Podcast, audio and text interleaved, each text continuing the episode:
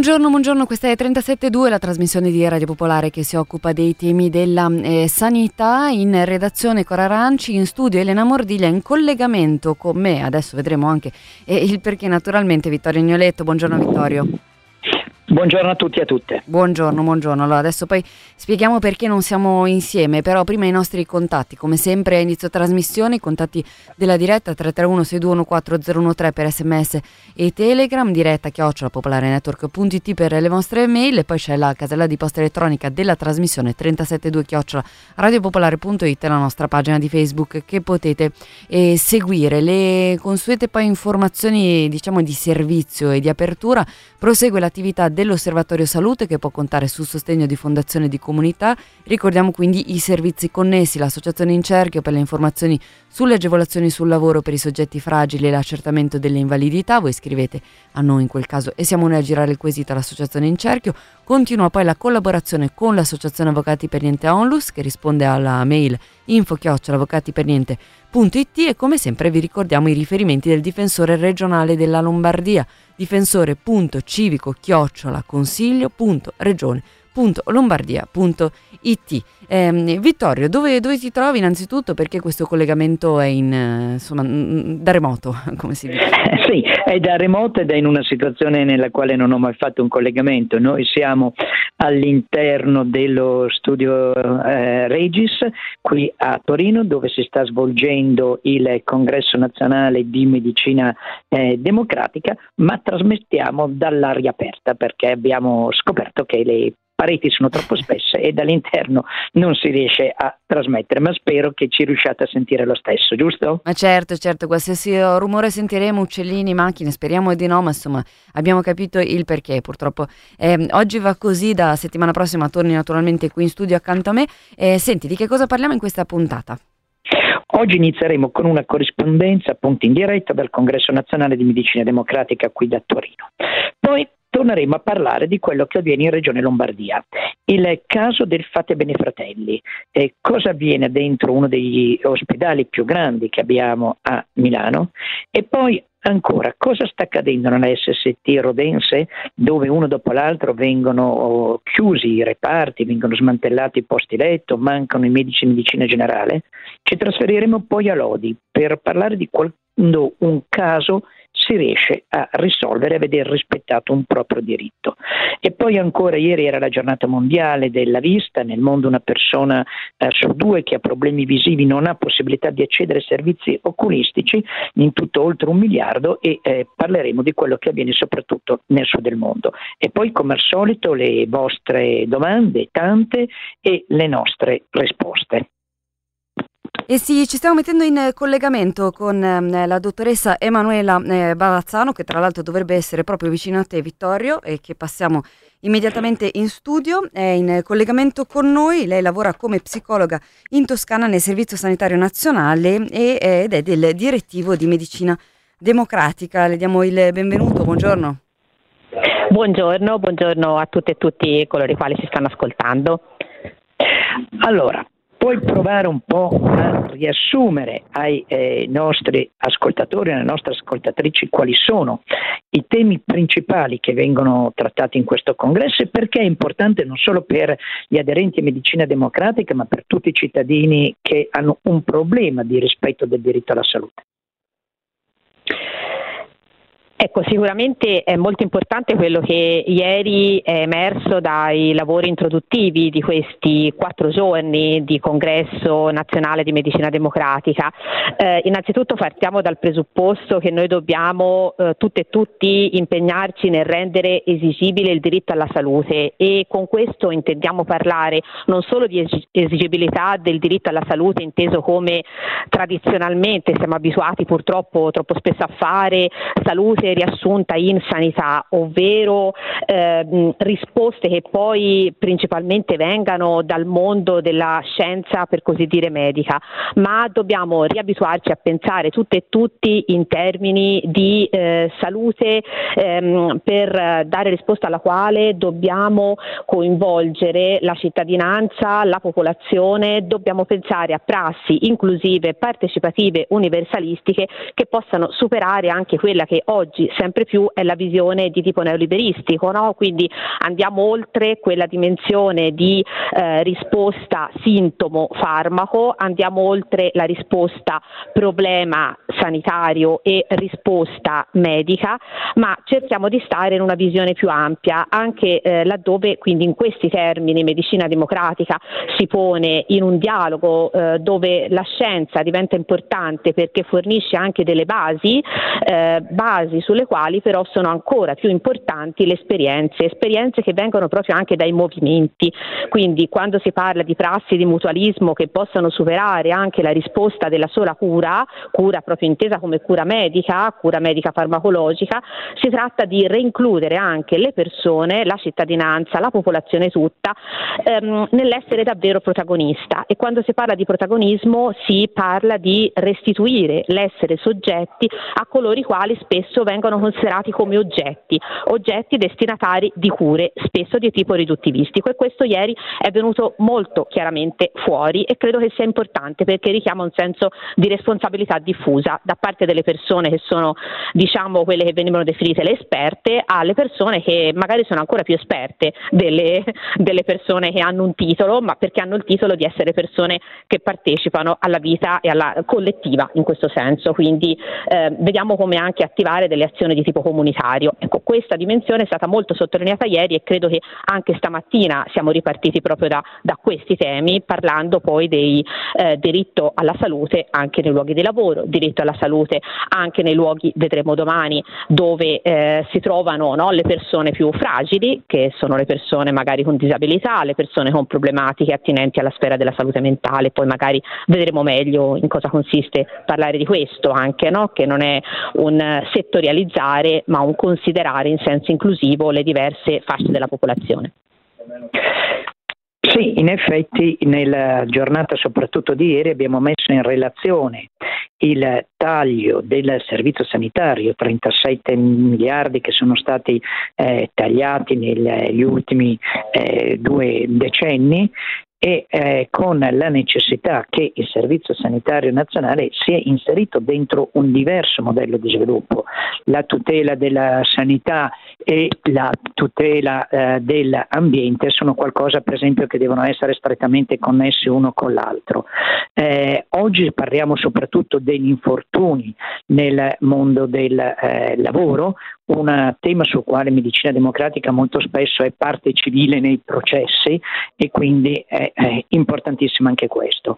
Eh, domani mattina si parlerà soprattutto di psichiatria. Ecco, sarà proprio la dottoressa Bavazzano a coordinare il dibattito, quindi le chiedo se ci dà qualche informazione su quali saranno gli obiettivi principali della sessione di psichiatria domani.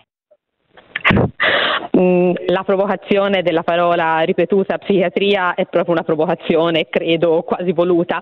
Ecco, sicuramente quello che vogliamo fare, ripartendo anche dal linguaggio, eh, superare, no, la, la traduzione di ehm, psichiatria eh, letta come risposta da dare ai bisogni di salute, in particolare bisogni di salute delle persone che ehm, spesso si trovano dentro istituzioni totali o equivalenti forme.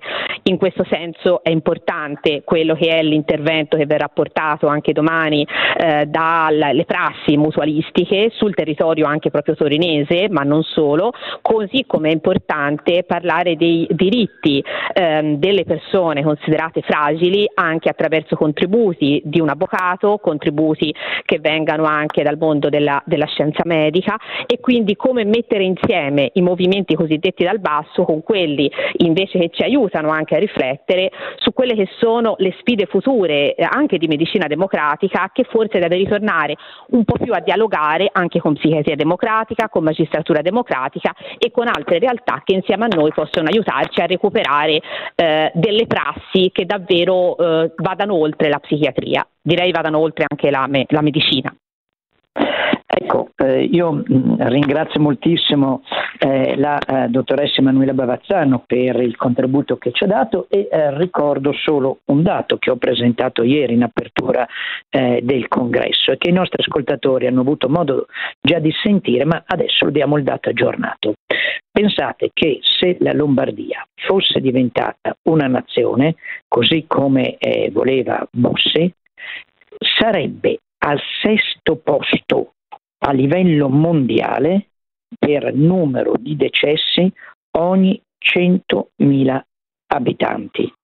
Eh, stiamo parlando quindi di un dato molto molto eh, forte, con quattrocentoventisei decessi Covid ogni centomila abitanti, superata solo da Perù, Bulgaria, Bosnia, Nord Macedonia e eh, Montenegro, ed è evidente quindi il totale fallimento del modello sanità nato da Formigoni e poi gestito da Fontana e da Moratti.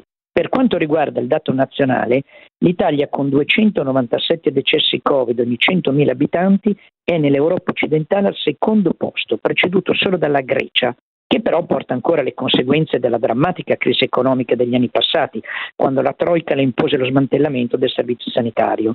La Germania ha in proporzione il quaranta per cento in meno di decessi dell'Italia. Qui non si può discutere se per Covid o da Covid, perché comunque sia la modalità di conteggio dei decessi è esattamente la stessa. Quindi in Italia il virus ha trovato forti alleati nelle politiche di taglio della sanità realizzate negli ultimi decenni. È importante avere di fronte anche questi dati, perché eh, restituiscono concretezza anche alle critiche che spesso noi facciamo al Servizio Sanitario Nazionale. Prima di eh, proseguire con la nostra puntata, io vorrei eh, dare un annuncio che mi sembra eh, importante. Noi abbiamo realizzato, come voi sapete, martedì abbiamo realizzato la eh, diretta eh, sulle pagine Facebook sulle liste di attesa. Siamo stati seguiti da eh, migliaia, direi, di eh, persone. Ci è stato chiesto di renderla disponibile anche per coloro che non sono eh, su eh, Facebook. Ecco, allora chi vuole ascoltare la diretta sulle liste d'attesa la può ascoltare, attenzione, su PeerTube, che non è YouTube ma è l'open source, quindi uno va su PeerTube, PeerTube, P E E R T U B E, scrive liste d'attesa e può ascoltarsi tutta la diretta prendendo nota delle indicazioni concrete per cercare di far rispettare un proprio diritto. Cosa fare quando ci si trova di fronte alle liste d'attesa? Andiamo avanti, Vittorio, e torniamo a parlare di Lombardia e proseguiamo il nostro viaggio negli ospedali milanesi. Oggi parliamo del Fatebenefratelli e andiamo ad ascoltare la testimonianza di Elisa, raccolta dalla nostra Cor Aranci. Buongiorno signora Elisa. Buongiorno. Allora, lei ci ha scritto perché eh, appunto ci racconta la sua storia. Lei eh, è in cura presso l'ospedale Fatebenefratelli e dovrebbe fare dei controlli ogni sei mesi. Eh, si tratta di controlli oncologici. Eh, ci può spiegare di cosa si tratta e che problema ha riscontrato? Sì, allora, io eh, sono in cura oncologica a eh, Fatebenefratelli da agosto del duemiladiciotto. In agosto appunto ho fatto un'operazione per tumore al seno, è andata bene tutto. E devo fare dei controlli, mi fanno dei controlli lì a oncologia del Fatebenefratelli ogni sei mesi. Il controllo di ecografia e mammografia. Fa la visita dall'oncologo e esce con una prescrizione per poter prenotare questi esami. Non glielo prenotano, esatto. direttamente, non sono loro direttamente a prenotarli, giusto?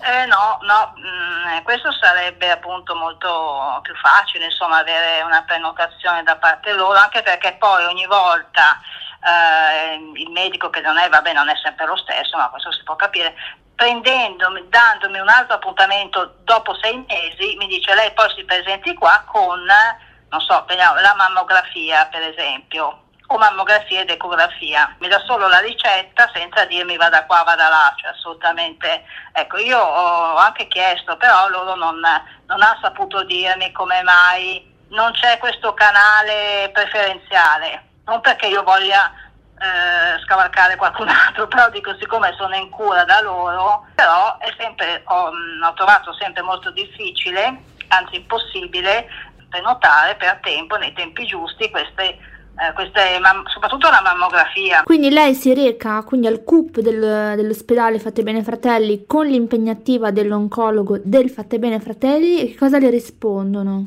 Ma guardi, io eh, in genere ho telefonato. Quest'ultima volta a giugno il, il dottore mi ha appunto mi ha detto di portare eh, l'ecografia dopo sei mesi. Io l'ho telefonato al C U P, anche perché andando alla, dove fanno gli screening a Fatebenefratelli, mi ha sempre detto che non potevano prenotare lì. Vabbè, insomma, per comodità ho chiesto al C U P se c'era spazio appunto al Fatebenefratelli per una ecografia. E cosa le, le rispondono? Che non c'era posto, non c'era posto. Mai? E quindi... Mai, lei doveva farla mai, dentro... No, mai. Ma le hanno eh, proposto delle alternative? Ecco, no, perché entro in quella data no. E a me non interessava che mi dicessero, non so, a marzo, aprile... Lei poi, eh, avendo una sua assicurazione privata, ha deciso di risolverla privatamente e si capisce benissimo il motivo. Ma poi ha provato, così per anche un po' curiosità, a chiamare il Fatebenefratelli, ma non il numero per le prenotazioni col servizio sanitario, ma quello dedicato alla intramenia, quindi all'attività privata svolta all'interno dell'ospedale pubblico. E lì che cosa le hanno detto? Esattamente, ho chiamato proprio lì e lì mi hanno detto guardi anche domani, ecco, eh, ma no, domani sarebbe un po' troppo presto, vabbè, insomma, cioè, vedere. E ho detto vabbè, la prossima settimana, ecco, di posto ce n'è. centoventi euro costa l'esame, questa cosa fa arrabbiare. E questa era la testimonianza raccolta dalla nostra Cor Aranci di un'ascoltatrice sul Fatebenefratelli. Vittorio. Noi abbiamo chiesto alla direzione del Fatebenefratelli di venire in trasmissione a rispondere, ma si sono rifiutati e ci hanno spedito una mail che dice quanto segue. Gentilissimi, per impegni istituzionali assunti in precedenza non possiamo essere presenti alla vostra trasmissione. Ecco, questo è assolutamente inaccettabile perché ogni volta che richiamiamo hanno degli impegni istituzionali assunti in precedenza. Poi noi chiediamo che venga a parlare il direttore generale, ma può parlare anche il direttore sanitario, l'ufficio relazioni pubbliche, quindi tradotto non vogliono venire in trasmissione. E proseguono. Ci spiace per quanto è accaduto nella prenotazione degli esami richiesti dalla paziente, che non rispecchia le procedure aziendali che sono in linea con la normativa.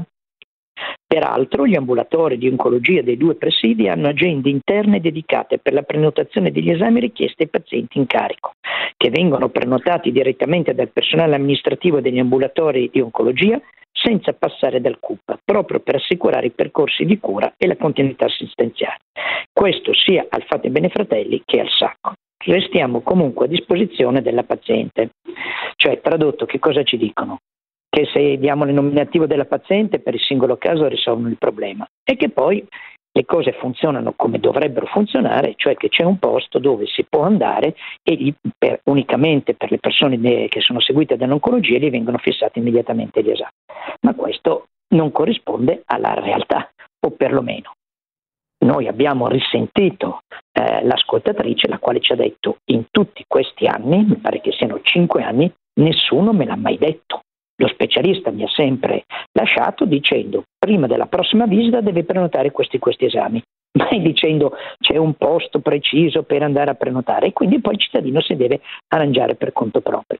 Ecco, l'impressione che noi abbiamo è che eh, siamo di fronte a un dato che formalmente queste strutture rispettano le regole previste dalle normative. Nei fatti queste regole non vengono rispettate o comunque i cittadini non vengono informati e ognuno vaga da solo per conto proprio.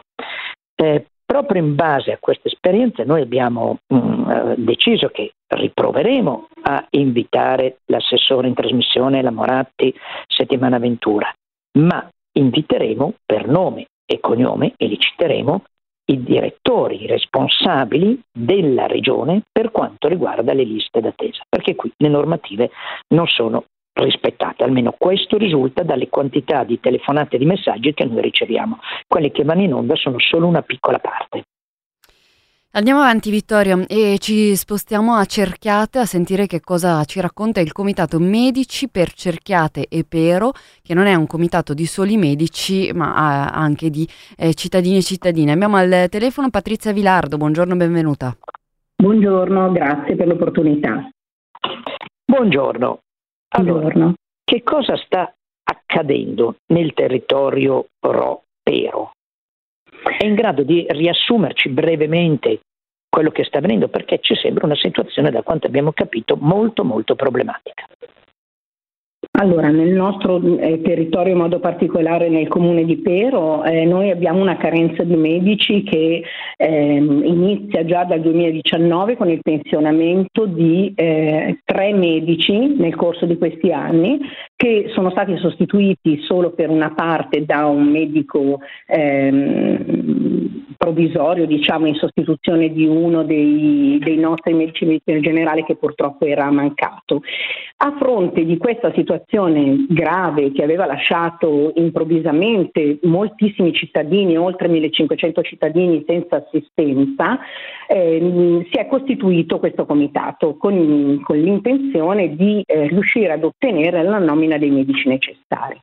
Nel corso di questi anni ovviamente abbiamo dovuto prendere atto che la care- il problema della carenza dei medici di medicina generale è la punta dell'iceberg di questo composito e immenso problema della sanità pubblica, perché abbiamo verificato presentare gravi carenze, essere spesso inaccessibile a molti cittadini che per diverse ragioni presentano qualunque difficoltà e fragilità, che siano difficoltà economiche, disabilità, incapacità di utilizzo degli strumenti informatici, il fatto di non avere mezzi di trasporto personali. Quindi mh, da qui abbiamo anche eh, capito che avremmo dovuto far sentire più forte la nostra voce. Per questo ci siamo riuniti in coordinamento con altri gruppi e comitati del territorio e con alcuni di questi che, se mi consente, mh, citerei, che sono la Rete Salute e Sanità Pubblica di Sesto, l'Osservatorio Salute e Sanità del Rodense, il Comitato Cittadino per la Salute e Benessere di Novate e il Comitato di Difesa della Sanità Pubblica Milano Città Metropolitana del Sud-Ovest. Abbiamo sottoscritto una lettera aperta al dottor Pellegatta, che è il direttore generale della S S T Rodense e che dovrebbe essere responsabile non solo dei presidi ospedalieri del nostro territorio, ma anche della eh, sanità territoriale e eh, in teoria, secondo la nuova norma, ci pare di aver capito anche del Dipartimento delle Cure Primarie per quello che riguarda il nostro distretto. Quindi la necessità di questa lettera nasce dalla volontà di conoscere quali siano i programmi che la Regione Lombardia pensa di mettere in atto sul nostro territorio. Ecco, il, di- il direttore generale vi ha risposto? No, il direttore generale non ci ha risposto e eh, noi abbiamo già pronta una lettera di sollecito che stiamo eh, per inoltrare, e questo non ci fa chiaramente ben sperare, perché noi volevamo in qualche modo tenere un faro acceso sulla sanità pubblica. Abbiamo delle preoccupazioni che sono suffragate anche da articoli e informazioni che abbiamo avuto in questo senso, spereremmo che fossero fugate, ma invece la sua mancata risposta non ci conforta di sicuro. Ecco, allora noi vi affiancheremo e eh, chiameremo anche noi il direttore generale sollecitando una risposta e offrendogli o anche i microfoni della radio per rispondere. Ovviamente dovrà rispondere per iscritto a voi, ma vogliamo sapere anche una risposta. Ecco, io vorrei approfondire un paio di cose, vi vorrei chiedere se avete un'idea di quanti sono in tutta la zona i cittadini che sono rimasti senza medico di famiglia e eh, che cosa sta avvenendo, se avete dei dati, all'interno degli ospedali della zona come posti letto. Allora, per quello che riguarda i medici, noi abbiamo chiesto mh, informazioni, ma non siamo riusciti ad ottenerne. Quello che noi sappiamo, sappiamo per quello che riguarda il nostro comune, che eh, conta più o meno diecimila cittadini. Secondo l'età dei cittadini avremmo bisogno di avere almeno sei medici e ne abbiamo eh, tre.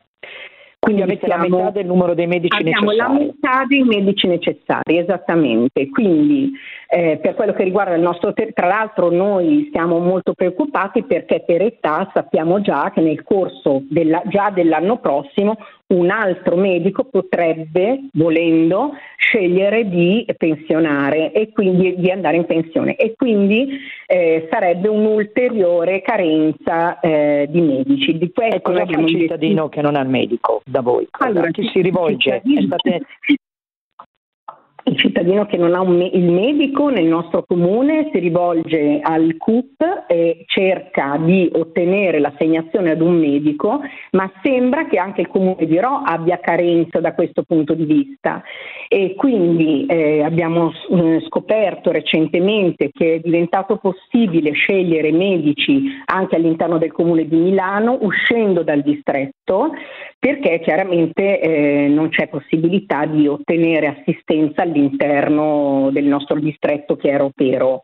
Ecco, però non è una cosa, non è una soluzione molto comoda, perché no. soprattutto una persona anziana deve fare un percorso decisamente più lungo. Ecco, per quanto riguarda invece i posti letto negli ospedali, come siete messi? Allora, guardi, con i posti letto in ospedali noi abbiamo fatto una verifica sul sito del Ministero della Sanità e abbiamo scoperto che negli ultimi dieci anni l'ospedale, il, pre, il, il, perdoni, il gruppo del presidio ospedaliero della S S T Rodense, quindi la somma dell'ospedale di Roga, Arbagnate, Bollate e Passerana, ha eh, contato una diminuzione di centottantadue letti, e chiaramente abbiamo escluso dalla nostra lettura gli anni del duemilaventi al eh, duemilaventidue perché eh, interessati dal Covid, e abbiamo ritenuto che fossero una situazione eh, straordinaria che non potesse essere presa in considerazione. Il, um, abbiamo saputo che nel corso del periodo estivo erano stati effettuati degli accorpamenti di reparto all'interno dell'ospedale di Rho. Sappiamo per certo che l'ospedale di Rho eh, eh, presenta diverse criticità all'interno dei reparti, ma in modo particolare nel pronto soccorso, che conta soltanto due medici in organico che possono coprire eh, la, mh, l'assistenza di un pronto soccorso che è, è, chiaramente presenta delle criticità più gravi rispetto agli altri reparti, proprio perché la persona che afferisce il pronto soccorso ha necessità di un intervento immediato. Ecco, noi ci fermiamo qui per una questione di tempi, però vi ringraziamo moltissimo e suggeriamo, ci permettiamo a tutti i comitati che stanno in regione e non solo, eh, fate un lavoro come questo, perché è utilissimo avere dati precisi sui medici che mancano, sui posti letto che sono stati chiusi, eh, serve per eh, cercare di spiegare qual è la situazione vera della sanità lombarda al di là di quella che è la narrazione ufficiale. Eh, noi eh, ringraziamo moltissimo la nostra interlocutrice e eh, adesso ci sarà un breve spazio musicale e poi riprenderemo parlando di qualcosa che invece è andato un po' meglio, qualcosa che almeno in parte si è risolto.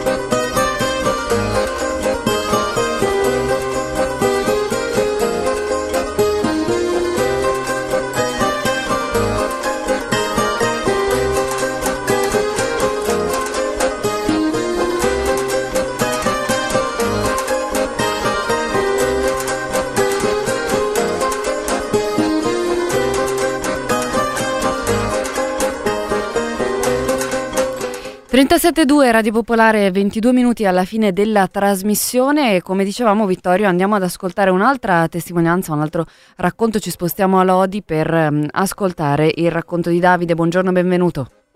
Buongiorno a tutti, eh, ma in breve, eh, mio padre è malato oncologico, sostanzialmente in cura all'inizio e tuttora comunque presso il Centro Cancer Center di Humanitas, ha subito di fatto lo stesso iter per una risonanza magnetica che doveva sostanzialmente poi verificare l'esito finale dell'irraggiamento che ha avuto, quindi cura di tipo radioterapico, che prima è stato descritto per il Fatebenefratelli, cioè sostanzialmente ricerca forsennata di poter avere questo esame presso il centro in cui è in cura, sostanzialmente a un certo punto su diniego totale, quindi impossibilità di avere questo esame. Io che in qualche modo curo questa esigenza da parte di mio padre, ho fatto l'iter che di solito consigliate voi, quindi mi sono rivolto al difensore civico regionale, il quale mi ha dato degli ottimi consigli di buonsenso. Sono riuscito a questo punto a trovare presso l'ospedale di Lodi, che non è proprio vicino a casa, sono più di cinquanta chilometri, ma in qualche modo ce la siamo cavata, e quindi voglio dire, seguendo un po' questi consigli di buonsenso che di fatto eh, prevedevano di buttare via la vecchia ricetta e farne una con, con una precedenza a dieci giorni, siamo riusciti finalmente a fare questa cosa. Quindi l'iter Diciamo che io di solito, seguendo la vostra trasmissione, ho deciso di seguire e ha funzionato. Ecco, questa è più o meno la mia testimonianza. A questo punto mio padre potrà fare questa risonanza prima della visita oncologica. Questo è un po' la mia, ecco, se non sbaglio c'è stato poi un aggiornamento, no? Cioè eh, due giorni fa cos'è accaduto? Pronto? Pronto? Eh, purtroppo Davide mi sa che è in un posto dove non prende tanto bene, perché già prima... E allora faccio io la, la parte di Davide, che bene. Ovviamente ci siamo documentati. Che cos'è accaduto poi? Che mercoledì, quindi l'altro ieri, dopo che lui aveva eh, scritto una lettera chiedendo il rispetto del diritto all'Humanitas e eh, aveva eh, inserito nel, eh, nella lettera come eh, destinatari anche il difensore civico e eh, trentasette due, alla fine l'Humanitas l'ha chiamato e gli ha fissato la visita. Allora, che cosa ci insegna questa storia? Primo, che quando ci muoviamo i risultati si ottengono. Cioè, il percorso che noi abbiamo continuamente spiegato in trasmissione e quello che voi potete poi trovare anche nella diretta che abbiamo fatto martedì e che, come spiegato, potete recuperare sulle pagine Facebook eh, della trasmissione, dell'Osservatorio Salute, le mie personali, quelle di Medicina Democratica, oppure su PeerTube, eh, ecco, quelle pratiche che noi suggeriamo ottengono il risultato, cioè mettere di mezzo il difensore civico, eh, scrivere all'ufficio relazioni pubbliche, chiedere la visita intramoenia pagando solo il ticket e via dicendo. Ma si risolvono però i casi singoli. Eh, sono migliaia e migliaia le persone che non riescono a ottenere le visite, che non riescono ad ottenere gli interventi chirurgici nei tempi stabiliti. L'altra questione che ci insegna questa eh, vicenda è che non funziona il meccanismo del prendersi in carico la persona. Cioè, dopo la visita dello specialista, che sia oncologia, che sia altri settori, quando lo specialista dice: bene, torni tra me tra sei mesi, torni da me tra un anno, ma nel frattempo deve fare queste e queste visite, le leggi, le regole, eccetera, prevedono che dentro lo stesso ospedale vengano fissate le altre visite specialistiche e gli esami da fare per poter poi tornare al medico che lo sta seguendo con tutta la documentazione. E questo abbiamo visto che eh, non avviene. Non avviene alla Fatebenefratelli, non avviene all'Humanitas, non avviene in tanti altri ospedali. Questo è un problema non solo tecnico-amministrativo, è un problema anche da un punto di vista clinico, perché se il cittadino è obbligato ad andare a cercare di fare gli esami, le altre visite in altri reparti, in altri ospedali, ricomincia tutto da capo, lo specialista non lo conosce, non conosce la sua storia clinica. Sto seguendo una persona che, come conseguenza di una situazione di questo tipo, per andare a fare un esame in un altro ospedale, perché non era disponibile nell'ospedale dove lei è seguita, gli hanno detto: sì, noi le facciamo l'esame, ma prima deve rifare la visita specialistica, non basta che arrivi con la visita fatta in un'altra struttura, seppure del servizio sanitario pubblico. Questo comporta ovviamente un allungamento dei tempi, un aumento della spesa, compresi i ticket, e un sovraccarico anche per il servizio sanitario pubblico. Sono cose assolutamente in, inaccettabili. Ecco, quando leggete tutta la propaganda su come funziona il servizio sanitario lombardo fatto dalla Moratti, ricordatevi di queste testimonianze. E allora è arrivato il momento, Vittorio, delle domande eh, delle ascoltatrici, degli ascoltatori e delle nostre risposte. Comincio con la prima domanda arrivata. Eh, vorrei sapere se la quarta dose in circolazione copre Omicron tre e quattro o se copre solo le varianti precedenti. Iniettano già il nuovo vaccino nei centri. Cosa devo fare? Sono un settantenne, aspetto o faccio la quarta dose con quello che c'è? Allora, in base alla comunicazione ufficiale della regione Lombardia, poi noi speriamo che la comunicazione corrisponda ai dati di realtà, ma in base alla comunicazione ufficiale, dal quindici ottobre dovrebbe essere a disposizione in tutti i eh, centri eh, vaccinali l'ultimo vaccino, cioè quello che interviene direttamente anche su Omicron cinque, che è la variante maggiormente diffusa. Fino a qualche giorno fa Questo eh, ultimo vaccino era disponibile nei grandi hub, nei grandi centri vaccinali, ed era disponibile a macchia di leopardo nelle farmacie, ma dal quindici dovrebbe essere disponibile dovunque, e comunque il cittadino ha diritto di chiedere che il vaccino viene utilizzato. Un'altra domanda, ho sessantacinque anni, dopo le prime tre dosi di vaccino sono comunque protetta da un decorso della malattia grave, oppure devo continuare a fare richiami di vaccino per sempre e quindi fare la quarta dose? C'è una memoria nel corpo che tiene conto delle tre dosi? Ecco, questa è una domanda alla quale nessuno al mondo è in grado di rispondere con un sì o un no secco. Eh, noi eh, sappiamo che rimane una memoria immunitaria. Sappiamo anche che questa memoria immunitaria è più forte e copre una, un maggior numero di varianti, semplifichiamo così, quando è una memoria immunitaria che deriva direttamente da un'infezione naturale rispetto a quella del vaccino. Ma quanto questa memoria immunitaria duri e con che tipo di forza, cioè di efficacia, è qualcosa ancora tutto da discutere. E quindi il mio parere personale è che eh, la necessità o meno di una quarta dose va valutata persona per persona in base alla propria condizione clinica, ai livelli di eh, fragilità e ad altre eventuali patologie presenti nella stessa persona. Una eh, domanda articolata che ti leggo. Vi scrivo per avere un chiarimento sulla necessità di ricevere la quarta dose di vaccino contro il covid diciannove. Io ho avuto il Covid nel febbraio duemilaventuno. Mi sono sottoposta a vaccinazione nel giugno duemilaventuno con Pfizer. Ho ricevuto il richiamo nel dicembre del ventuno con Moderna. Avendo avuto il Covid non ho ricevuto la dose booster, la terza dose. Poi ad aprile duemilaventidue ho avuto per la seconda volta il Covid. Chiedo quindi se sia consigliabile ricevere la quarta dose o se avendo avuto il Covid ad aprile non sia necessario. Ho sessantasette anni e soffro di fibrillazione atriale. Allora, in base a quelle che sono le indicazioni ufficiali, dicono che bisogna lasciar passare quattro mesi come minimo dal chi ha fatto un'altra volta il eh, Covid. E questa è l'indicazione ufficiale. Peraltro qua siamo di fronte, se eh, non sbaglio, una persona che ha fatto prima il Covid, poi una vaccinazione a giugno, poi una vaccinazione a dicembre, poi ha rifatto eh, il Covid una seconda volta ad aprile ventidue. Quindi direi che eh, dovrebbe aver sviluppato una forte risposta immunitaria. Ecco, teniamo presente anche che non è che possiamo continuare a stimolare all'infinito il nostro sistema di difesa, perché a un certo punto rischiamo di ottenere anche un risultato opposto. Detto però questo, siccome siamo in presenza di una eh, patologia eh, cardiologica, non posso permettermi di dare un parere via microfono, ma deve essere proprio un medico curante che analizza quel tipo di patologia presente e faccia la sua valutazione.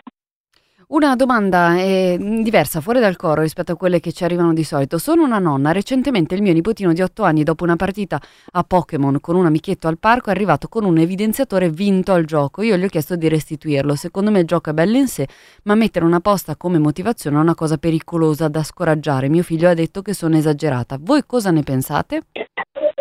E come faccio a dirlo? Non, non lo so, cioè qui andiamo proprio su pareri personali, non c'entra tanto la trasmissione o l'essere medico o eh, la competenza eh, clinica. Io mi permetto solo di dire che vincere un premio non è una cosa di per sé negativa, eh, diventa negativa quando eh, il gioco è tutto impostato unicamente su uh, un, una gara esasperata che ruota solo attorno al premio. Quindi direi che dipende come viene presentata la questione, non è che di per sé possiamo dire certo, fare una gara e vincere qualcosa è una cosa di per sé negativa. E ci arrivano tante domande qui al tre tre uno sei due uno quattro zero uno tre e poi a diretta chiocciola popolare network punto it. Un'altra domanda, te lo leggo invece più in linea con i nostri argomenti. Guardate che il C U P regionale lombardo ottocento sei sei tre otto sei tre otto non risponde più da telefono fisso da alcuni giorni, da, da sempre occupato, senza cellulare, quindi non si prenota. E io stesso, Vittoria, io stessa ho provato a um, chiamare il, il numero eh, prima di, della trasmissione, in effetti non sono riuscita a eh, entrare in contatto con, con nessuna persona, eh, però ho fatto pochi tentativi. Sì, ma è quello che ci è risultato anche l'altra volta, è veramente incredibile e vergognoso. In pratica c'è un C U P che non funziona. Eh, cosa possiamo dirvi? Eh, fate, chiamate con un cellulare e noi continueremo a insistere con la Regione Lombardia perché venga a giustificarsi. Elena, io eh, non sono in studio oggi, quindi sei tu che devi vedere i tempi che abbiamo di fronte perché abbiamo un'altra intervista.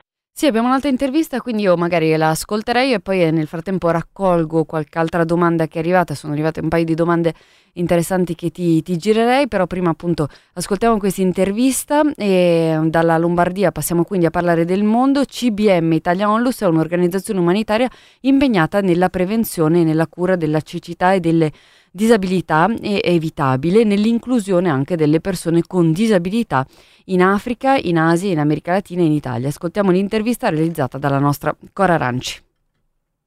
Il tredici ottobre, ieri, è stata la giornata mondiale della vista. La prevenzione e la cura della cecità sono al centro dell'attività dell'organizzazione umanitaria C B M Italia. Do il benvenuto al suo presidente Massimo Maggi. Buongiorno. Buongiorno, buongiorno a tutti, un saluto, un saluto alle ascoltatrici e agli ascoltatori e veramente un grazie per questo invito. Allora, voi siete una Onlus molto attiva nei paesi del sud del mondo, dove aiutate milioni di persone occupandovi della cura e della prevenzione della cecità. Noi C B M Italia facciamo parte di C B M International, che è questa realtà, è questa organizzazione umanitaria che, che si occupa di, di prevenzione e cura della cecità, soprattutto della disabilità visive evitabili, nei paesi del sud del mondo dal millenovecentootto, quindi abbiamo una storia un po', un po' antica.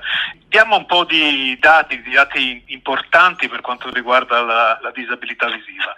Un miliardo e centomila persone sono le stime del duemilaventi, ma, eh, e che eh, le statistiche dicono che sono anche peggiorate. Un miliardo e centomila persone sono le persone che sono cieche e con una disabilità visiva nel mondo. Ma la cosa più interessante per quanto ci riguarda, che è quella che ci spinge tutti i giorni ad alzarci e a operare, è che nel novanta per cento dei casi queste persone vivono nei paesi in via di sviluppo e ancora un altro novanta per cento. Il novanta per cento dei problemi di vista hanno una causa prevenibile e evitabile, quindi curabile. È proprio su questo, su questo che noi, che noi interveniamo. Una persona su due, quindi circa mezzo, mezzo miliardo di persone che hanno problemi di vista, non hanno la possibilità di accedere a servizi oculistici. Ecco perché noi, proprio in occasione di questa giornata mondiale per la vista, abbiamo lanciato questa campagna che si chiama Fuori dall'ombra, per il diritto di vedere e di essere visti, che ci permetterà di curare in un anno un milione di persone, un milione di persone in nove paesi del mondo. Li cito perché mi sembra importante, siamo concentrati soprattutto in Africa, in Etiopia, Kenya, Ruanda, Sud Sudan, in Uganda,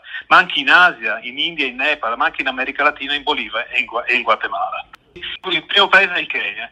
Il Kenya perché? Perché noi in Kenya utilizziamo uno strumento innovativo, semplicissimo ma innovativo, uno innovativo che ci permette di raggiungere un numero incredibile di persone con qualità. Allora questo strumento non è nient'altro che semplicemente uno smartphone, uno smartphone che, ci per, che permette di fare, eh, come quando andiamo dall'oculista, di vedere quello che noi, che gli oculisti chiamano l'ototipo, quindi quelle, quelle lettere, quelle indicazioni che vediamo sul muro, ecco, queste si vedono invece attraverso un telefonino, attraverso uno smartphone. In questo modo, anche se non si è un medico, si riesce a fare uno screening di massa che ci permette di raggiungere i villaggi più, più nascosti, i villaggi più, i villaggi più lontani. In questo modo tante persone che non potrebbero raggiungere gli ospedali possono essere eh, valutate. Se si trovano degli, dei problemi seri di vista, allora si mandano agli ospedali, si mandano ai medici e lì si interviene. Ecco, con questo, in questo modo noi vogliamo raggiungere circa un milione e mezzo di persone in quattro anni. Prima stava accennando al fatto che il novanta per cento delle, appunto, delle patologie che provocano la cecità eh, in questi paesi eh, è prevenibile e anche curabile, quindi stiamo parlando di disabilità che si possono evitare?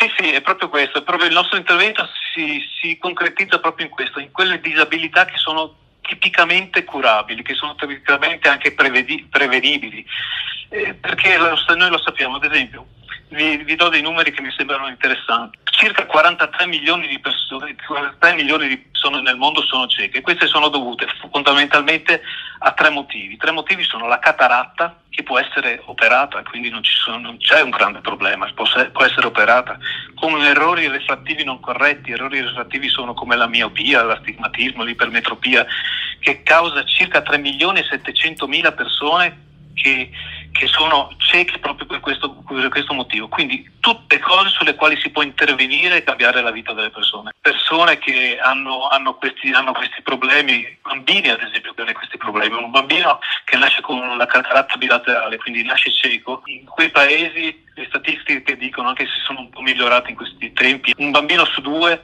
muore dopo un anno da quando gli è diagnosticata la, la cataratta. Ecco.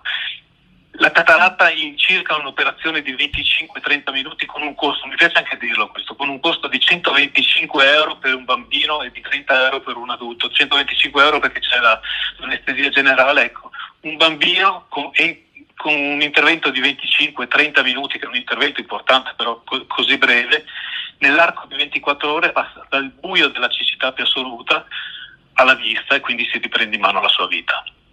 E quindi voi effettuate questi interventi di cataratta anche?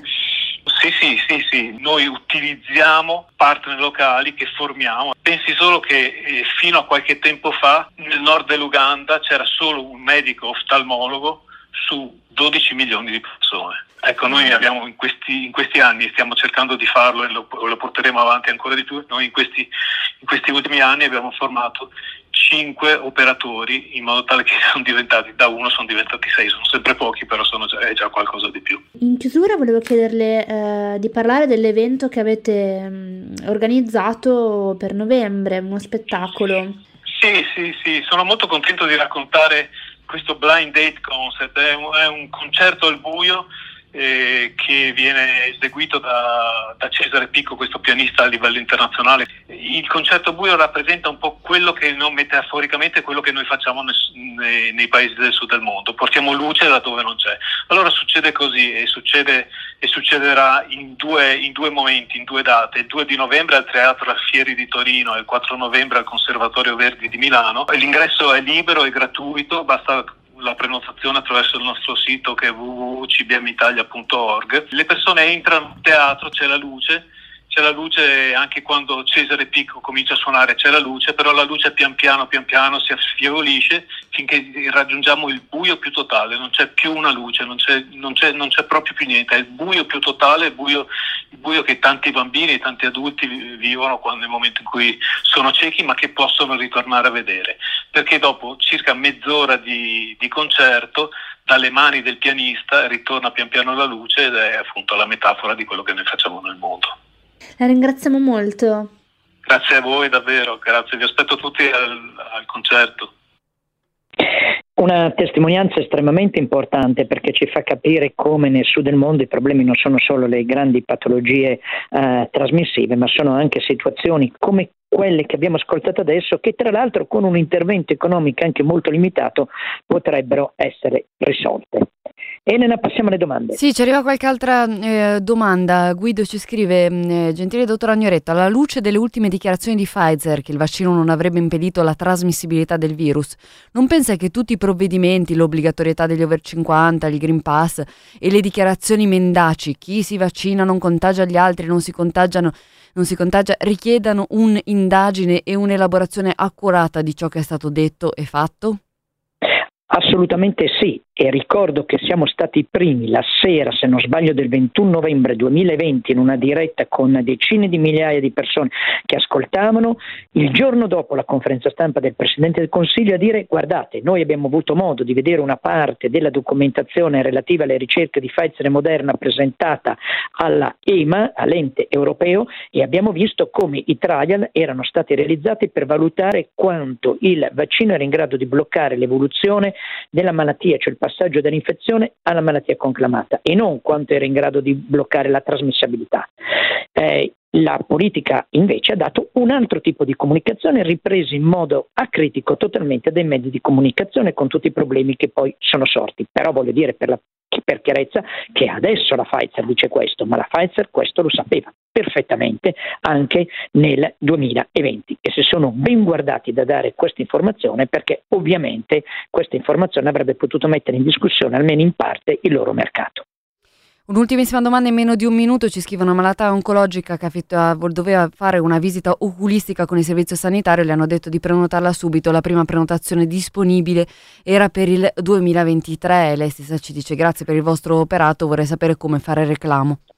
Beh, eh, l'ho detto, andare su Facebook, la nostra pagina, vedere le, la diretta che abbiamo fatto sulle liste d'attesa e lì troverà tutte tutte le spiegazioni, oltre che, come abbiamo già detto tante volte, sulla pagina dell'osservatorio, le mie pagine personali e, per chi non ha Facebook, su PeerTube, cliccando, scrivendo liste d'attesa. Hanno chiamato due ascoltatori che ci hanno detto che il numero del C U P ottocento e via dicendo funziona, che forse bisogna aspettare, quindi insomma vedremo, andremo, bene, andremo bene. A, verificheremo. Almeno qualche cosa, eh, qualche Cosa pian esatto. piano si eh, eh, risolve, e il problema sono poi i, i tempi di attesa, ma bene, una buona notizia. Io vi saluto tutti e Grazie. ringrazio, anche se non ci seguono, i eh, cittadini di Torino, perché io sono qua dentro il cortile del centro studi Sereno Regis, abbiamo dovuto fare la comunicazione, le, la trasmissione dall'interno di questo cortile e abbiamo dovuto bloccare o chiedere a tutte le persone di non passare. Eh certo, quindi li ringraziamo. E quindi li ringraziamo. Vittorio, ci dobbiamo salutare, grazie a Cor Aranci in redazione, Vittorio Agnoletto in collegamento, Elena Mordiglia, presto.